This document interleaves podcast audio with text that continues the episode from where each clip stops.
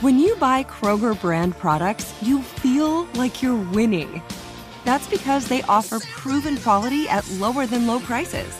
In fact, we guarantee that you and your family will love how Kroger brand products taste, or you get your money back. So next time you're shopping for the family, look for delicious Kroger brand products because they'll make you all feel like you're winning. Shop now, in store, or online. Kroger, fresh for everyone. What does every grocery store aisle now have in common? Products that come in paper packaging. And we don't just mean the obvious ones like cereal boxes and juice cartons. From beauty products to boxed water, there are more opportunities to go papertarian than ever before. So, why should you? Because paper comes from a renewable resource and can be recycled up to seven times. Simply put, it's the smart choice for the environment. And it turns out, the easiest choice for you. Learn more at howlifeunfolds.com slash papertarian. Hey, it's Will Friedle. And Sabrina Bryan. And we're the hosts of the new podcast, Magical Rewind. You may know us from some of your favorite childhood TV movies like My Date with the President's Daughter and the Cheetah Girls movies. Together, we're sitting down to watch all the movies you grew up with and chat with some of your favorite stars and crew that made these iconic movies happen. So kick back, grab your popcorn, and join us. Listen to Magical Rewind on the iHeartRadio app, Apple Podcasts, or wherever you get your podcasts. Brought to you by State Farm. Like a good neighbor, State Farm is there. Go behind the wheel, under the hood, and beyond with car stuff from howstuffworks.com.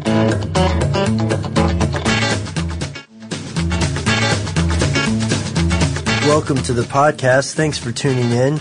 You guys know me. I'm Ben. I ask our auto editor, Scott Benjamin, questions. Scott, are you, do you feel like answering some questions that's, today? That's me, and I do feel like answering questions. Great. Then we are ready to get going on this.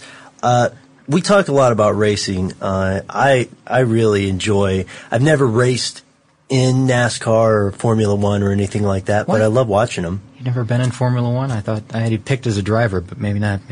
No, Um, I just wear this yeah. suit and this helmet because Yeah. it makes me feel better. The Nomex fire suit, yeah, that's good. Uh, good luck. I I am a I like to be prepared, Scott. I was a Boy Scout, so. but anyway, uh, we digress. Uh, let's go back to this race topic because what I want, what I was wondering, um, these are races a lot of times of endurance, right? Well, yeah, they're, they're um, well, there's a difference between endurance racing and what we're talking about Sure. here, really. Endurance racing is, you know, maybe 12 hours, 24 hours, something Mhm. like that, you know, or, long distances, like, uh, not that these aren't long distances, but, um, you know, 1,000 miles in the desert or something like that. That's usually classified as endurance racing. What we're talking about are races that can last as much as 500 miles, 600 miles, uh, usually 250, 400 miles. That's kind of the norm.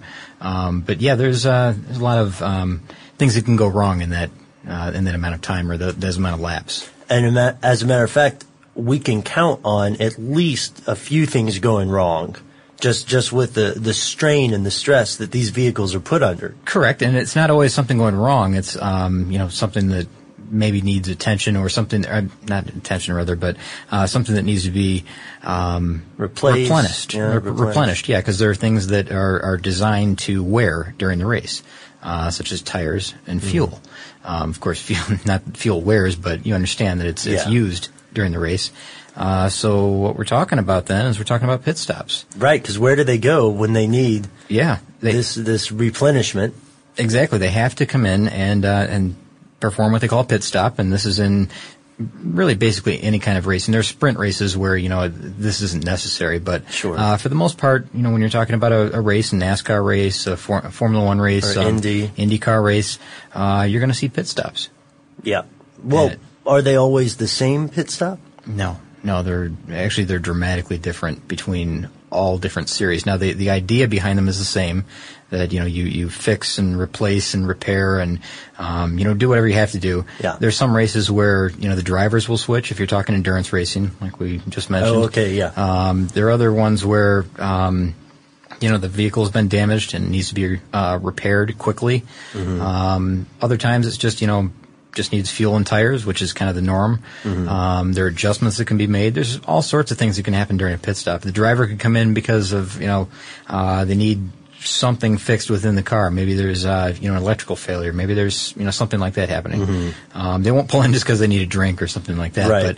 But um, that also happens during a pit stop, and we'll talk about that a little bit later too. Well, let's I, I am surprised. Uh, I know, of course, I'm, I'm showing a bit of my ignorant nature here when I admit uh, that I had, I did not know that pit stops were different across races, and it seems as though they are. But before we really get into that, uh, we, have talked about the basics here. Uh, tires and gas, right? Mm-hmm. Being yes. the basics, or fuel, I should be more correct when sure. I say that. Uh, my record for changing a tire, for getting out of the trunk, putting it on, putting the spare, or taking it off, putting the spare on, etc., mm-hmm. uh, is actually not too bad. It's a little bit under uh, nine minutes, I think. Nine minutes. That's pretty good. Yeah, That's well, pretty good. I was I was lucky. You know, the wind was at my back that day, but uh, surely nine minutes is not going to cut it for changing one tire to pit stop. Uh, How fast are these guys? Well, uh, depends on what type of series you're talking about because that also is uh, dramatically different. Really? Yeah, that's right. So if you're talking about NASCAR, Formula One, IndyCar, mm. all of them have different acceptable times, I guess, because you know you you go through these eras where you know in the 70s it might have been 20 seconds uh, acceptable for you know this this pit stop in this this division, whatever we're talking about. Seconds, 20 seconds. seconds. Yeah, 20, 25 seconds. That might have been fine back then, but now you know depends on again what you're talking about, but uh-huh. it could be as little as 10 seconds. Wow, I yeah. almost got I almost got bleeped out. Long. I almost said some inappropriate long pause, and you know what? Yeah. That's not even the the lowest. I'll tell you about that later. Well, let's go. Um, really just yeah yeah they get really really low. I mean you, you wouldn't believe how fast this happens. It's it's really impressive. It's it's something to watch. Well we've got two options here then. How how, how do we want to work this out scott? Do we want to do we want to go uh, maybe race by race like nascar indy formula one and talk about each one? Or do we want to talk about general specifics across the three? Um well let's let's talk about um Let's talk about each one. Let's just right. do it that way. We'll Let's go right down way. the list. And I, have got them in, in that order. I've got NASCAR, IndyCar, and Formula One here. And we can talk about them just as we go. We can, you know, Boom. tell me whatever you want. That's Sounds right. good to me. Okay, so NASCAR. NASCAR, you, you're pretty familiar with that, stock car racing, right? Yes, sir. Um, seven men are allowed over the wall uh, for NASCAR uh, pit stop. And that doesn't mean that there are more than or less than seven. Or I'm sorry, it doesn't mean that there are exactly seven people that are working on the it car. It could There's, be three. There, are, no, no, there, there are always seven over the wall. Um, there could be even one more that's allowed over the wall during some races. It depends if if uh, the person is only going to take off the uh, the windshield cover. There's a, a tear off mm-hmm. uh, for the windshield.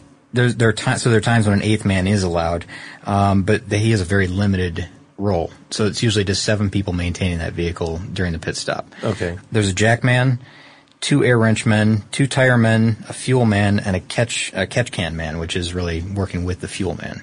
Oh, okay. Um, so those are the seven people, and usually a NASCAR pit stop is acceptable is around 15 seconds.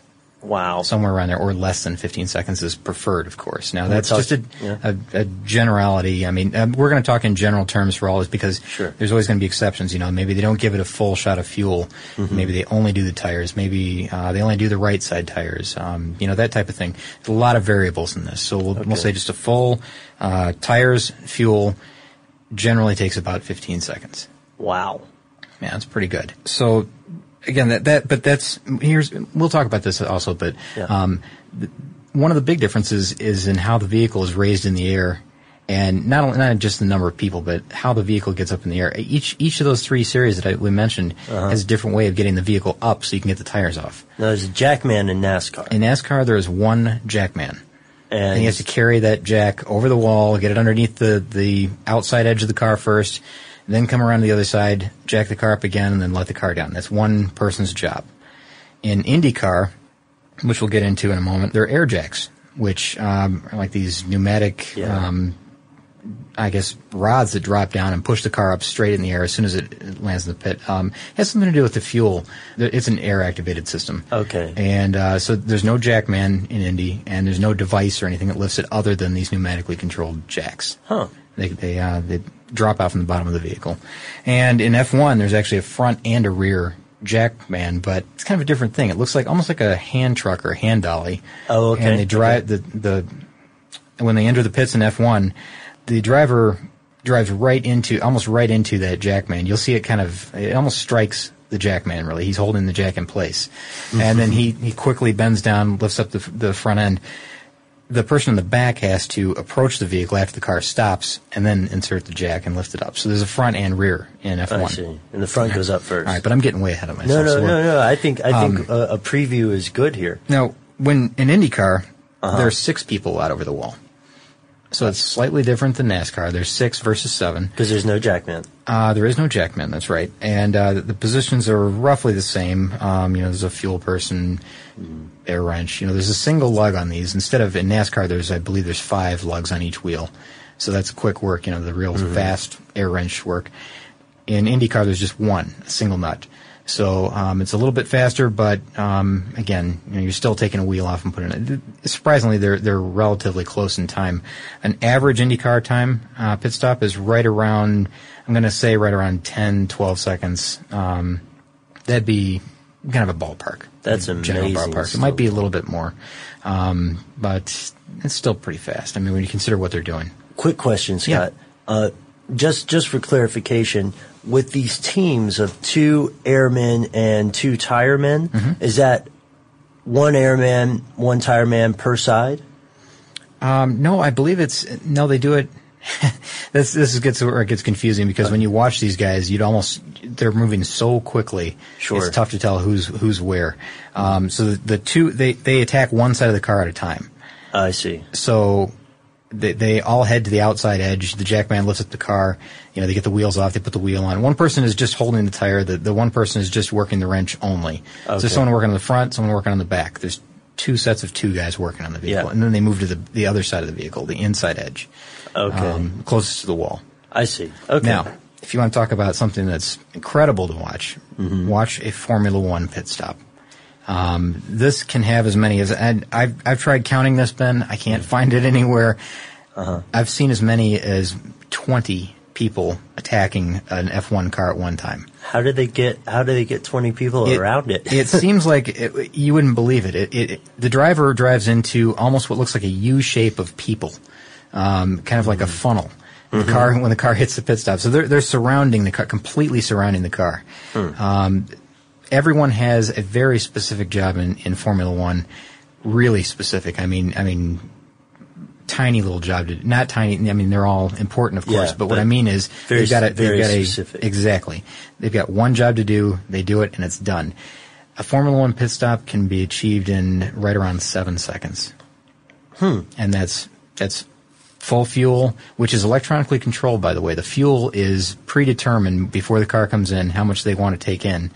They program it.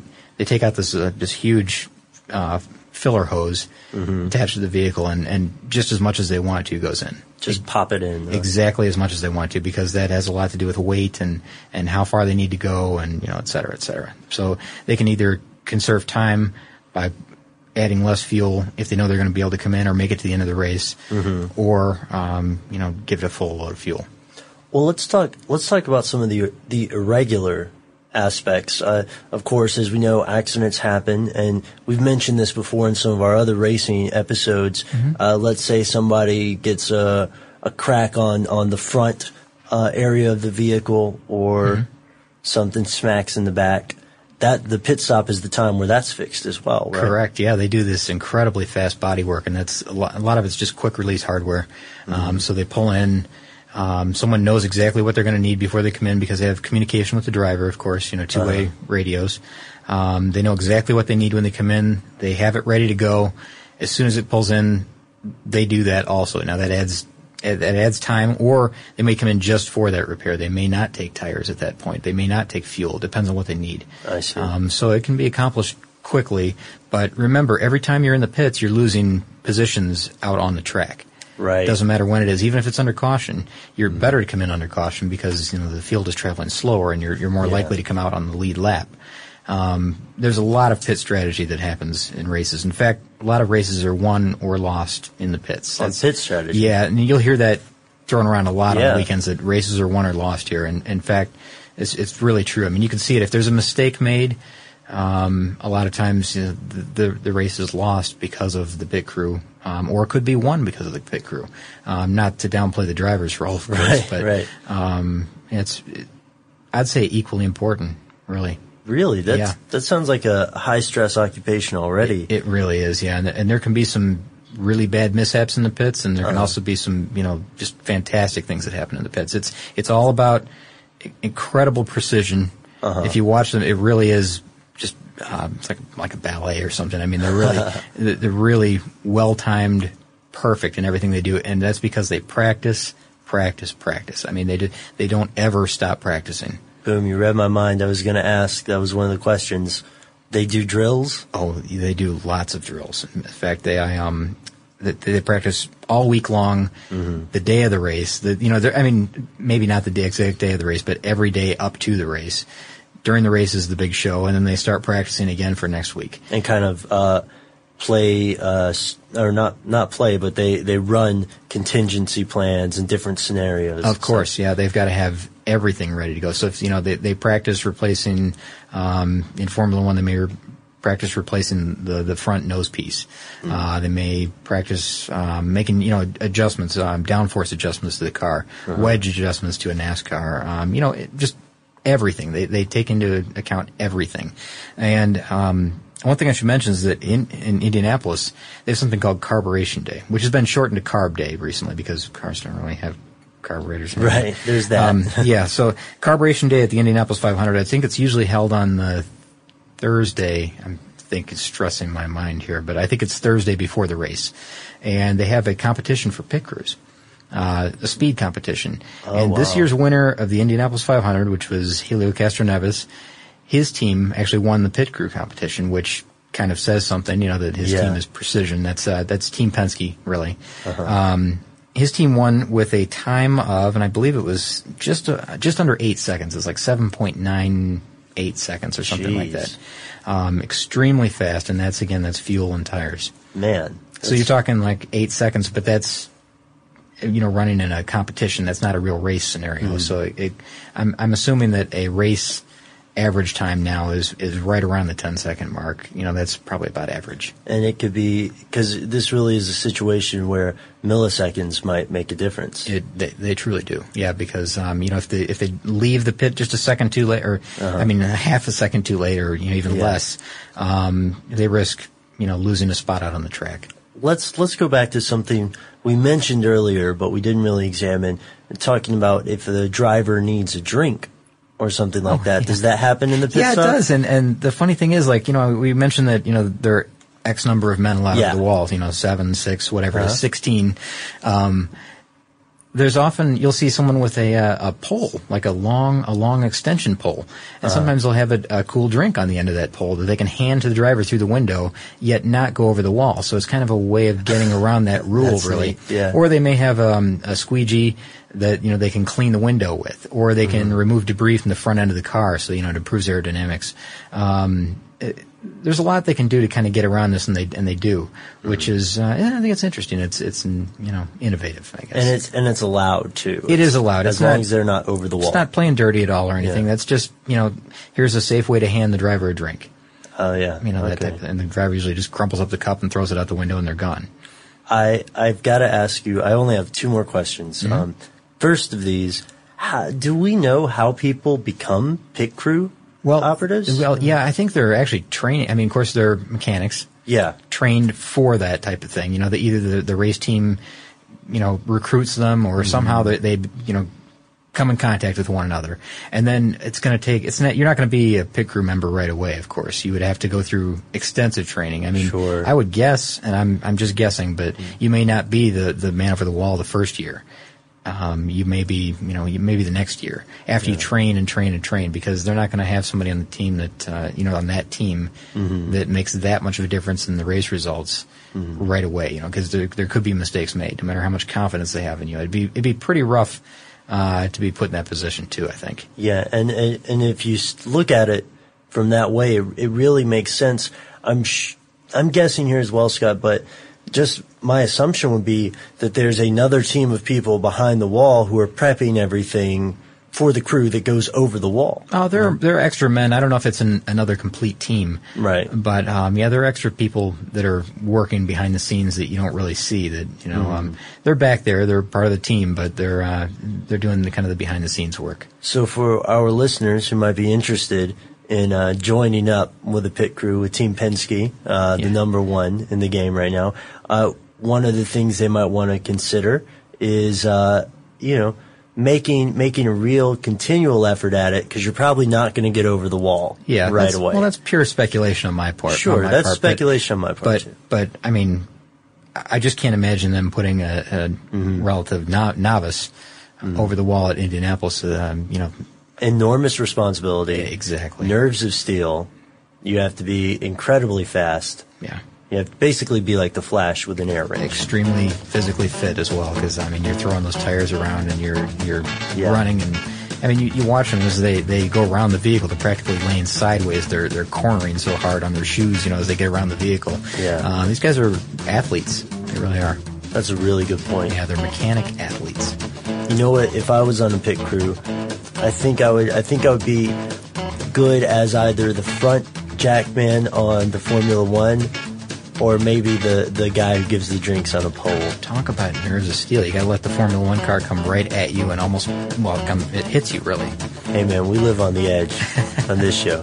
What What about you? What would you do? Uh, I think Formula One just because I like to be in, in IndyCar too. I mean, I like the open wheel stuff. I'm not so much, uh, you know, the uh, the stock car. Yeah, That's just not me. I'd, I'd much rather be the uh, the open wheel. you'd much rather be driving. I, you know, and because I've, I've spent so much time, I've lived in Indiana- Indianapolis for a long time, and I've been around that race so often that um, that might be my choice, Indianapolis. And that's that's a pretty that's a pretty good choice there. So we probably wouldn't run into any competition. Well, i I guess if our if our listeners want to learn some more about the races, they can uh, they can check back on our earlier episodes. We've got the car of tomorrow. Sure, I blog about uh, racing all the time on my on my blog post every day on the homepage. Um, there's just a lot of information out there on our site available. And thanks so much for tuning in and giving us a listen. We hope you enjoyed it. If you have any ideas or suggestions for future topic, please send us an email at highspeedstuff at howstuffworks.com. Be sure to check out our new video podcast, Stuff from the Future. Join HowStuffWorks staff as we explore the most promising and perplexing possibilities of tomorrow. The HowStuffWorks iPhone app has arrived. Download it today on iTunes.